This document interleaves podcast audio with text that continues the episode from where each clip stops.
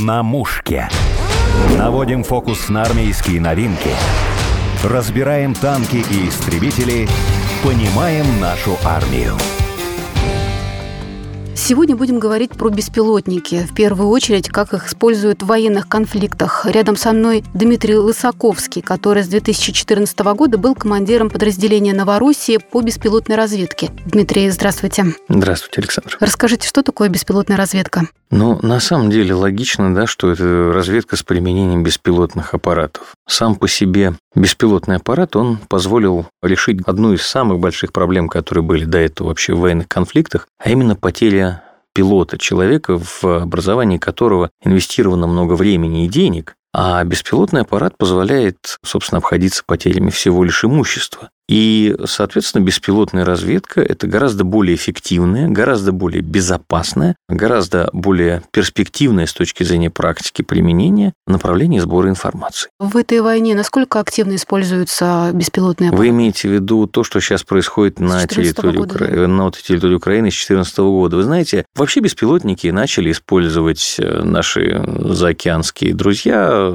с давнишних лет еще. Первые беспилотники используют, по-моему, еще в иракском конфликте. Сейчас их практика применения ввиду их очевидной экономической эффективности постоянно возрастала. Сейчас беспилотники используются сплошь и рядом везде, где можно, а иногда даже где нельзя. То есть получилось так, что последний конфликт стал, если не квинтэссенцией, то, в общем, таким хорошим индикатором. Потому что, с одной стороны, у нас есть беспилотники американские, которые летают везде вокруг Украины до недавнего времени. А летали на Украине, которые собирают развединформацию, фотографируют войска там всех сторон, собирают всю информацию, до которой можно дотянуться, включая радиоперехват. С другой стороны, есть беспилотники, которые применяет российская армия. И с третьей стороны, есть беспилотники, которые применяют армии республик. Соответственно, да, вся, любая из сторон этого конфликта по факту, включая ВСУ, использует э, беспилотники. Современная война никак без этого не обходится. Современная война связана с тем, что в воспитание и образование солдата очень много вкладываете и времени, и денег, и ресурсов. Соответственно, если можно одного и того же солдата не потерять при сбитии аппарата, а использовать повторно, конечно, вы будете это делать. Дмитрий, если сравнивать две стороны по оснащению, кто выигрыше был и есть сейчас? Соединенные Штаты Америки. Все-таки, да? Конечно. Дело в том, что они были не просто пионерами этого дела. Беспилотники разрабатывались и у нас еще в 60-х годах. Но, скажем так, в силу того, что аппараты, которые они строят, достаточно качественные, достаточно, скажем так, маневренные, очень функциональные, то аппараты, которые они используют, это, в общем-то, аппараты очень высокого класса. А что самое важное в беспилотнике? Маневренность, точность, попадание или все? Что самое важное в машине, дверь или руль? Понимаете, дело в том, что нельзя однозначно ответить на такой вопрос, потому что если вы спросите любого авиаинженера, который занимается разработкой, не использованием, не применением, а именно разработкой, он скажет, что любой аппарат разрабатывается под конкретную задачу. Если вы хотите летать и смотреть, что происходит, это одна задача. Доставить груз, там, либо боевую ракету, либо просто букет там на праздник невесте сбросить, это задача другая. Если ваша задача пролететь как можно быстрее и осмотреться вокруг, задача третья. Соответственно, Соответственно, под эту задачу вы беспилотник и проектируете. А Если... беспилотная разведка это как раз э, заточена под какие беспилотники? В случае с беспилотной разведкой, давайте скажем проще, существует парадигма. Если вы проектируете универсальный аппарат, он будет делать все, что он делает, универсально плохо. Поэтому вы, когда говорите о том, что у вас существует разведка, то и сама по себе разведка – это достаточно сложный комплекс понятий. Существует разведка первичная, существует доразведка, существует обеспечение безопасности. Например, там идет колонна транспортов, и ваша задача – обеспечить ее прохождение. Все это задачи разведки. Оперативной или тактической, может быть, стратегической, но, например, обеспечение радиоперехвата – это тоже задача разведки. Конкретно под разные типы задач и должны использоваться разные беспилотники. От этого правила отходит лишь в одном случае, когда на разные классы аппаратов просто не хватает бюджета. Они как-то классифицируются, вот, э, не знаю, беспилотные летательные аппараты, или это дроны, или как их э, вы их называете? А, основная классификация, у них ну, существует э, видовая классификация, это так называемые мультироторные, они же коптеры, это аппараты, у которых используются винты с вертикальной, как правило, тягой, причем этих винтов больше одного. Далее существует планерные, это самолетики с электромоторчиком, по сути дела, ну или с дизельным, или с бензиновым, ну неважно, с одним мотором. И аппараты комбинированного типа, которые совмещают в себе все их преимущества. То есть основных вот классов, их по сути дела, три. Причем последний начал появляться лишь недавно. А вот вариантов видового разделения их существует много, да, то есть существуют э, аппараты, заточенные под как можно более долгое нахождение в воздухе. Они экстремально легкие, но при всем при этом они позволяют находиться в воздухе очень долго. Существуют аппараты под доставку тяжелых грузов. Это другая история. В воздухе они долго находиться не будут, требуют подзарядки и так далее, но он способен тащить на себе достаточно существенный груз. И существуют аппараты, которые рассчитаны, например, под дальний полет, то есть когда нужно не на месте находиться, а набрать максимальную скорость эффективную и сделать облет какого-то куска территории и так далее. Насколько тяжело или не тяжело управлять такой техникой? Насколько это мастерством должен обладать специалист? Вы знаете, ну, вы же водите машину. Вот насколько тяжело управлять машиной? Первый год достаточно тяжело, потом становится легче. Точно так же ситуация развивается и здесь. И мало того, понимать, человек должен, в общем, быть предрасположен к этому. То есть есть люди, которых за руль пускать нельзя вообще. Или не боятся технику. Да, ни при каких обстоятельствах. Если же человек готов воспринимать эту информацию, готов посвятить определенное время получению этих навыков, наработке практики. Вы, если вспомните все авиационные дисциплины, они начинаются с налета определенного количества часов. Это не исключение. Точно так же и здесь. Человек, который посвятит этому хотя бы несколько, там, 3-5 часов, в принципе, будет обладать достаточными навыками пилотирования, чтобы поднять машину и вернуть ее. Это в отличие от там, от 40 до 400 часов, которые требуются для налета на обычном пилотируемом летательном аппарате. Дмитрий, а вот э, по вашему мнению, украинская сторона насколько была оснащена достаточно вот такой техникой, дронами? Вы знаете, очень хорошо. Я не берусь судить по номенклатуре и качеству изделий, которые там были, но до недавнего времени, по-моему, 37, что ли, аппаратов Байрактар ТБ-2 турецкого производства были поставлены армией Украины и использовались ей. И да, это аппарат достаточно хороший, в принципе, достаточно современный, очень дешевый по сравнению с э, беспилотниками, которые делают Штаты, и очень пригодный для применения в боевых условиях. Если он находится в грамотных руках, если пилот и оператор обладают там достаточной квалификацией, то этот аппарат может наделать дел. Но, по-моему, они в последнее время как-то зарекомендовали себя не очень. Там Вы знаете, дело не, совсем не точно. в том, как они себя зарекомендовали. Дело в том, что им можно противопоставить. Если эта война ведется беспилотником, а другой стороны нечего фактически противопоставить с помощью, ну, например, в качестве средств противовоздушной обороны, то да, по сути, вы имеете превосходство в воздухе. Другое дело, что когда обычный истребитель, обычный, причем даже там не какого-то там пятого поколения, а хотя бы третьего поднимается в воздухе, для него эти самые байрактары представляют картинку не более угрожающую, чем мишени в тире. По сути дела, аппарат этот для него сбить не представляет никакого труда. То есть обычная пилотируемая авиация способна их снимать с неба пачками. Вопрос только в том, используется она или нет. У армии республик, как мы помним, своей авиации не было. А бывало такое, что не хватало военных дронов, тех же, вот, начиная там с 2014 года, когда вы работали в разведке техники, или всегда? Там, всегда э, скажем так, у нас была достаточно большая проблема. Вообще беспилотная авиация, как вы понимаете из самого вот э, названия ее, она не требует наличия пилота в аппарате. Аппарат в этом случае считается, по сути дела, расходным материалом. То есть, если аппарат вернулся после выполнения задания, нужно перекреститься, сказать спасибо. По факту аппарат, во всяком случае в армиях других стран, да, рассматривают, что аппарат потерян в момент взлета. Дальше давайте молиться, чтобы он дошел и сделал. Но если этот аппарат где-то был сбит или упал, мы не делаем из этого трагедии. Мы достаем из закромов следующий. И следующий уже выполняет задачу. Разовая вещь такая получается. Конечно. Mm. В этом-то и смысл, по сути дела. Мы теряем деньги, но не теряем жизни. А сколько стоит, кстати, вот техника? Ну, Она по-разному, конечно. Здесь примерно так же, как у нас. То есть вариант есть от Лады Гранты до Бентли. Ситуация такова, что вы, во-первых, под конкретную задачу, а задача, она всегда имеет какую-то ценность. Сбор развединформации может быть безумно ценным, и тогда имеет смысл вложиться в аппарат большим количеством денег. А может быть, эта задача стоит как оснастить каждое оперативное подразделение возможностью там заглянуть за угол. В случае там городских полицейских действий это возможность подняться и посмотреть в окошко там, что происходит. Для таких вещей, естественно, дорогой аппарат не нужен.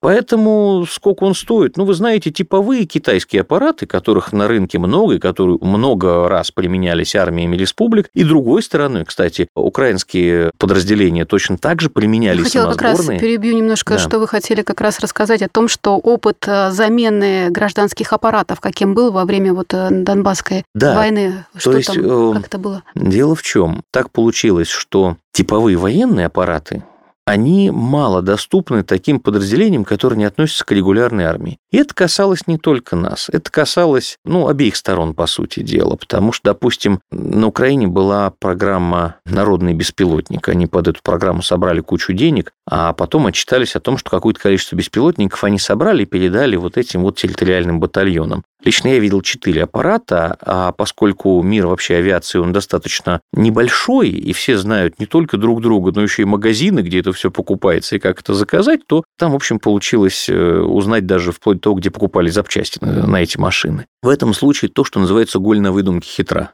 И вот эта самая русская креативность, она проявлялась что с той, что с этой линии фронта. Расскажите про какой-то опыт, когда вот удалось удачно использовать этот дрон гражданский. Вы знаете, по сути дела, вообще все дроны, которые используют, были гражданскими. То есть они решали главную задачу. Можно было оперативно подняться, посмотреть, что происходит в радиусе там, километра-двух от тебя. Может быть, там а, увидеть что-то, что нельзя увидеть обычным глазом, потому что ракурс меняется. И если, допустим, бойцы маскируются от э, обнаружения с фронта и с флангов, то это не значит, что они замаскировались от обнаружения сверху. Это использование маскировочных сетей для того, чтобы замаскироваться от э, взгляда сбоку или от взгляда сверху, оно отличается. Но этому никого не учили, потому что в понимании наших э, генералов, которые пишут вот эти методички, обнаружение сверху – это до сих пор там самолеты-шпионы типа У-2 и фотографии со спутника в лучшем случае. А мы же говорим про то, что бойцы должны просто знать, как на них будет смотреть беспилотник. Получалось обнаруживать патрули, получалось обнаруживать засады, получалось в некоторых случаях даже помечать эти засады, потому что когда прилетает маленькая штучка и сбрасывает на а, засаду сигнализирующий фальшвейер, да, там начинается красный дым, все дела, засада в принципе теряет свой смысл. А фальшвейер это что? Это такой пиротехнический огонь, который дает красный сноп огня и дым. Он абсолютно безвредный, это вот который в американских фильмах они там во время аварии разбрасывают на дорогах. Чисто сигнальный предмет, но если такой предмет падает в засаду, которая очень сильно пряталась до этого момента, то вы сами понимаете, что ее назначение на этом маршруте не просто под вопросом, а в принципе бессмысленно. Обнаружить такую засаду труда особого не составляет. Ну и получалось так, что мы просто, ребят, мы вас обнаружили, мы вас пометили. У вас есть какое-то время, пока войска не отреагируют, соберитесь и уйдите отсюда, вот подальше. Вы не отработали. Все. Это позволяло так работать. Были задачи, допустим, один раз удалось угомонить целую артиллерийскую батарею с помощью доставки туда. Это как было? Значит, ну, так случилось, что туда вот на территорию этой батареи, она же работает не круглые сутки, соответственно, на территорию этой батареи просто были доставлены э, противопехотные мины, которые там специально позволяющие дистанционное минирование, там были поставлены, развернулись. Единственное, что мы сделали, мы выкрасили их в ярко-оранжевый цвет чтобы обнаружение их даже не вызывало вопросов. То есть вот ярко-оранжевый предмет, который бросался в глаза. Мина называлась ТПОМ-2, она достаточно опасна по своей природе, но самое главное, что она, скажем так, очень чувствительна к прохождению. Датчики работают в радиусе 15 метров от этой мины, там такие веревочные усы разбрасываются. Наша задача была не в этом. Мы не просто покрасили их в ярко-оранжевый цвет, мы еще на них написали номера 1, 2 и 8. А для чего это нужно было? Потому что первую, вторую и восьмую мину нашли очень быстро, они были ярко-оранжевыми. А вот третью, четвертую, пятую, шестую и седьмую искали очень долго.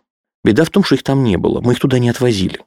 Все это время батарея молчала как абсолютно заклеенная. Потому что вполне логично, что выходить на улицу просто страшно. Эти-то оранжевые, их сняли. А вот оставшиеся пять никто не мог найти это очень кто долго. такой ход придумал? На самом деле это до нас еще было придумано. Этот ход демонстрировался в свое время. Это была операция еще Второй мировой войны по перекрытию какого-то залива. По-моему, немцы это делали. Залив перекрывали минами, обычными морскими минами. И количество мин обнаружилось по количеству всплесков. Ну, то есть сидел оператор, который просто считал всплески, и потом эти мины вылавливали по количеству всплесков. Открытие прохода занимало 1-2 дня. После чего там в светлую голову чью-то пришла идея, и вместо мин начали сбрасывать мешки с солью которая растворялась в море, никакого вреда не причиняла. То есть, выловив оттуда условно три мины, остальные мины искали очень долго. Это не наше изобретение, имелись исторические прецеденты. Смекалка всегда имеет место на войне. Вы знаете, она на войне, Получается. наверное, важнее смекалки только удача.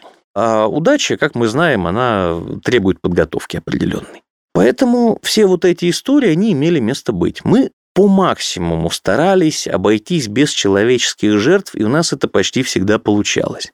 Помогала в этом исключительно смекалка. Просто потому, что нам очень редко приходилось иметь дело с... Ну, это, правда, был 2014 год, сейчас ситуация, так полагаю, могла измениться. Я, к сожалению, там не был на данный момент, не могу судить об этом. И сейчас э, люди другие, ситуация другая, обстоятельства другие. Раньше нам крайне редко доставалось иметь дело вот с такими прям явно упоротыми, антирусски настроенными людьми. Ну, такие были. Но по факту, поскольку за ошибку одного другой платить не должен, мы старались обходиться всегда очень малой кровью и, как правило, демонстрации возможностей, и этого было достаточно. Дмитрий, а какие провокации, факты нападений с использованием как раз беспилотников были со стороны Украины? Ну, это в продолжении того, что уже сказали, но, может быть, какой-то еще факт приведете? Вы знаете, дело в том, что вообще беспилотники, которые используются в конфликте сейчас, они выполняют сугубо армейские задачи. Это задачи не провокации, это задачи весьма четкого и ясного военного применения, то есть сбор информации, корректировка артиллерии, разведка до разведка местности, получение фотографий местности, ну и так далее.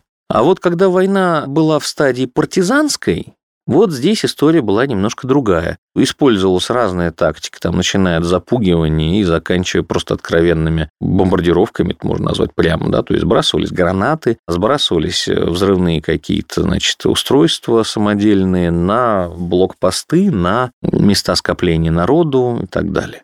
Были провокации, скажем так, не приносящие крови, да, то есть существуют весьма плохо пахнущие составы, которые тоже можно было распылять с самолета. Это доставляло определенный дискомфорт и позволяло, соответственно, очень сильно влиять на моральную обстановку. Это все с использованием дронов, конечно, да, было? Конечно. По сути дела, летучая платформа, а беспилотник, вот дрон, который, как называется, вот в нашем языке, это слово дрон закрепилось, как правило, за мультироторным беспилотником, у которого там более одного пропеллера. Дело в том, что сам по себе вот э, коптер такой, он, по сути дела, летучая платформа.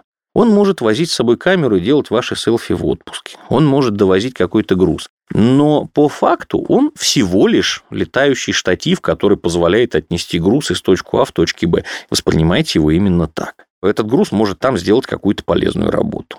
Вы можете доставить туда груз, можете доставить не очень мирный груз, можете доставить там деньги сбросить. У нас сейчас, вот, во всяком случае, есть практика, скажем так, не очень корректного применения, когда там, допустим, арестованным в колонии что-то там пытаются через охрану. Раньше бросали, там из рогатки стреляли, сейчас беспилотников бросать научились. Это определенный прогресс. Дмитрий, а какие шансы есть вот ошибиться при использовании беспилотников? Ну, уже, видимо, вот конкретных военных дронов. Вот в свое время американцы на Ближнем Востоке уничтожали свадебные процессии вместо военных э, объектов. Вы знаете, я не знаю. Естественно, ошибки бывают, как при любой работе. Насчет конкретного применения э, там, американцами, безусловно, ошибки бывают. Но давайте мы с вами начнем с главного. У американцев в этом вопросе очень четко выстроена правовая дисциплина. То есть они прекрасно понимают, что, несмотря на военные действия, за ошибки очень часто приходится отвечать. Поэтому им пришлось выстроить некий набор правил, которые позволяют по максимуму сохранять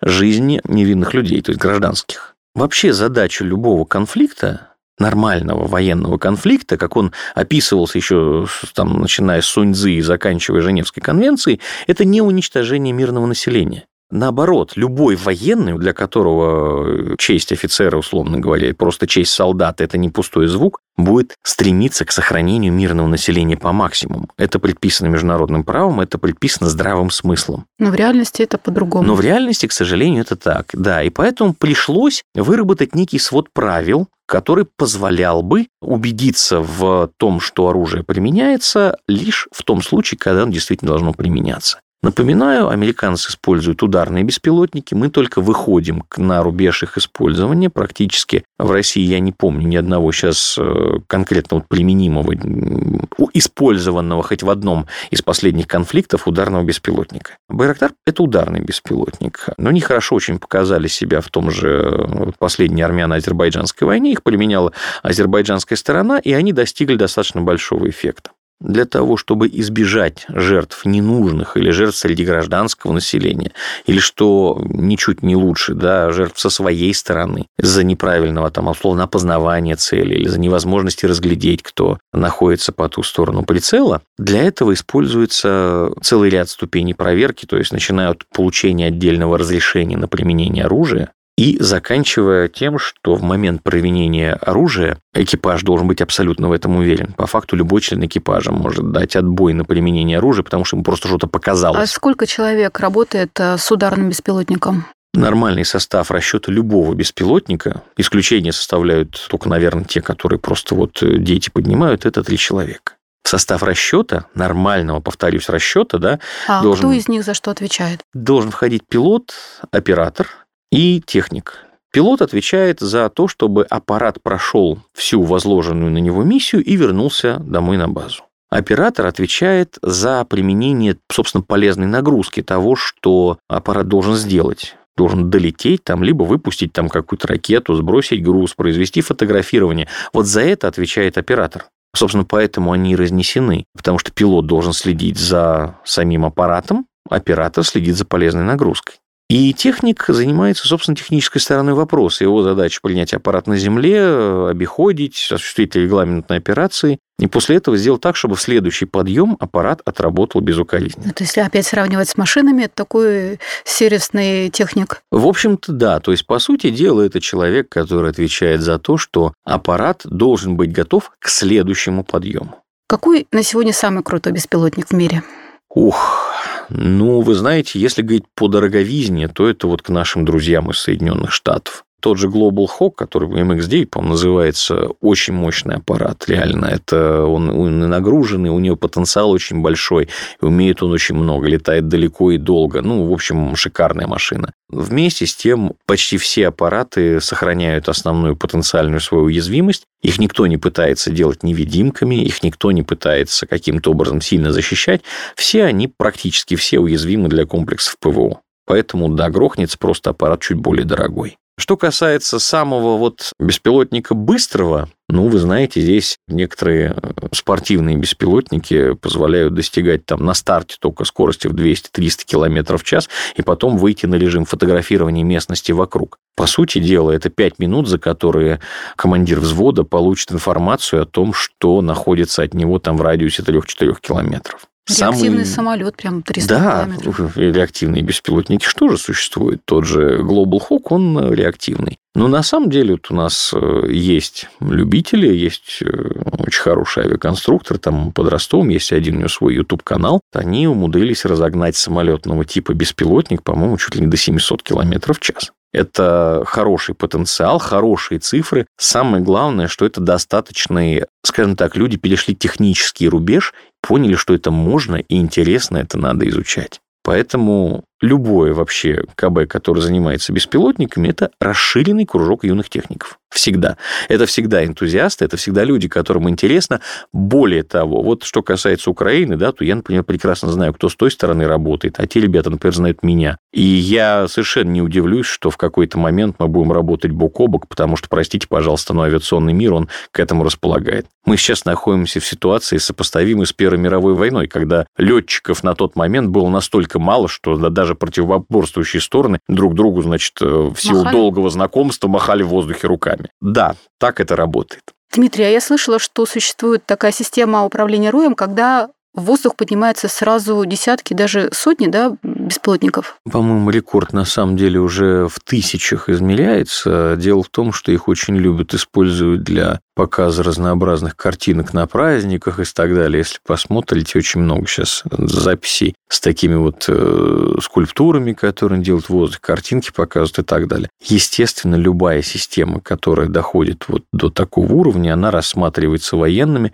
Да, у них есть очень большой плюс беспилотников есть на самом деле масса достоинств, некоторые из которых вот напрямую проистекают из того, что они небольшие, и их можно использовать не поштучно, а в больших количествах. Это в каких случаях, когда это необходимо именно вот такой тип применять? Ну, давайте проще скажем, если у вас наступает, условно говоря, там батальон, в составе которого там 20, допустим, танков, то для того, чтобы их благополучно поразить, вам одного беспилотника будет мало.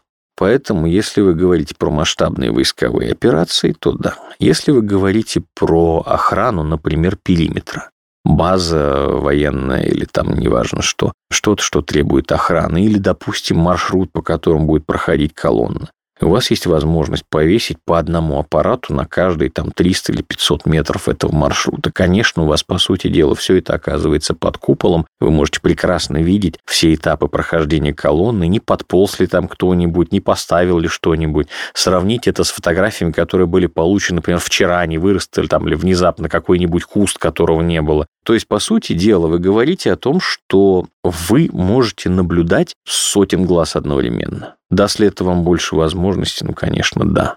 А как вы будете ими пользоваться? Ну, вот здесь все упирается в квалификацию людей, которые сидят за пультом. Тема интересная, Дмитрий. Ждем вас в следующий раз поговорить о новинках. Напомню, мы говорили о применении беспилотников во время военных конфликтов. В студии были Дмитрий Лысаковский, который с 2014 был командиром подразделения по беспилотной разведке Новороссии, и я, ведущая Александра Полякова.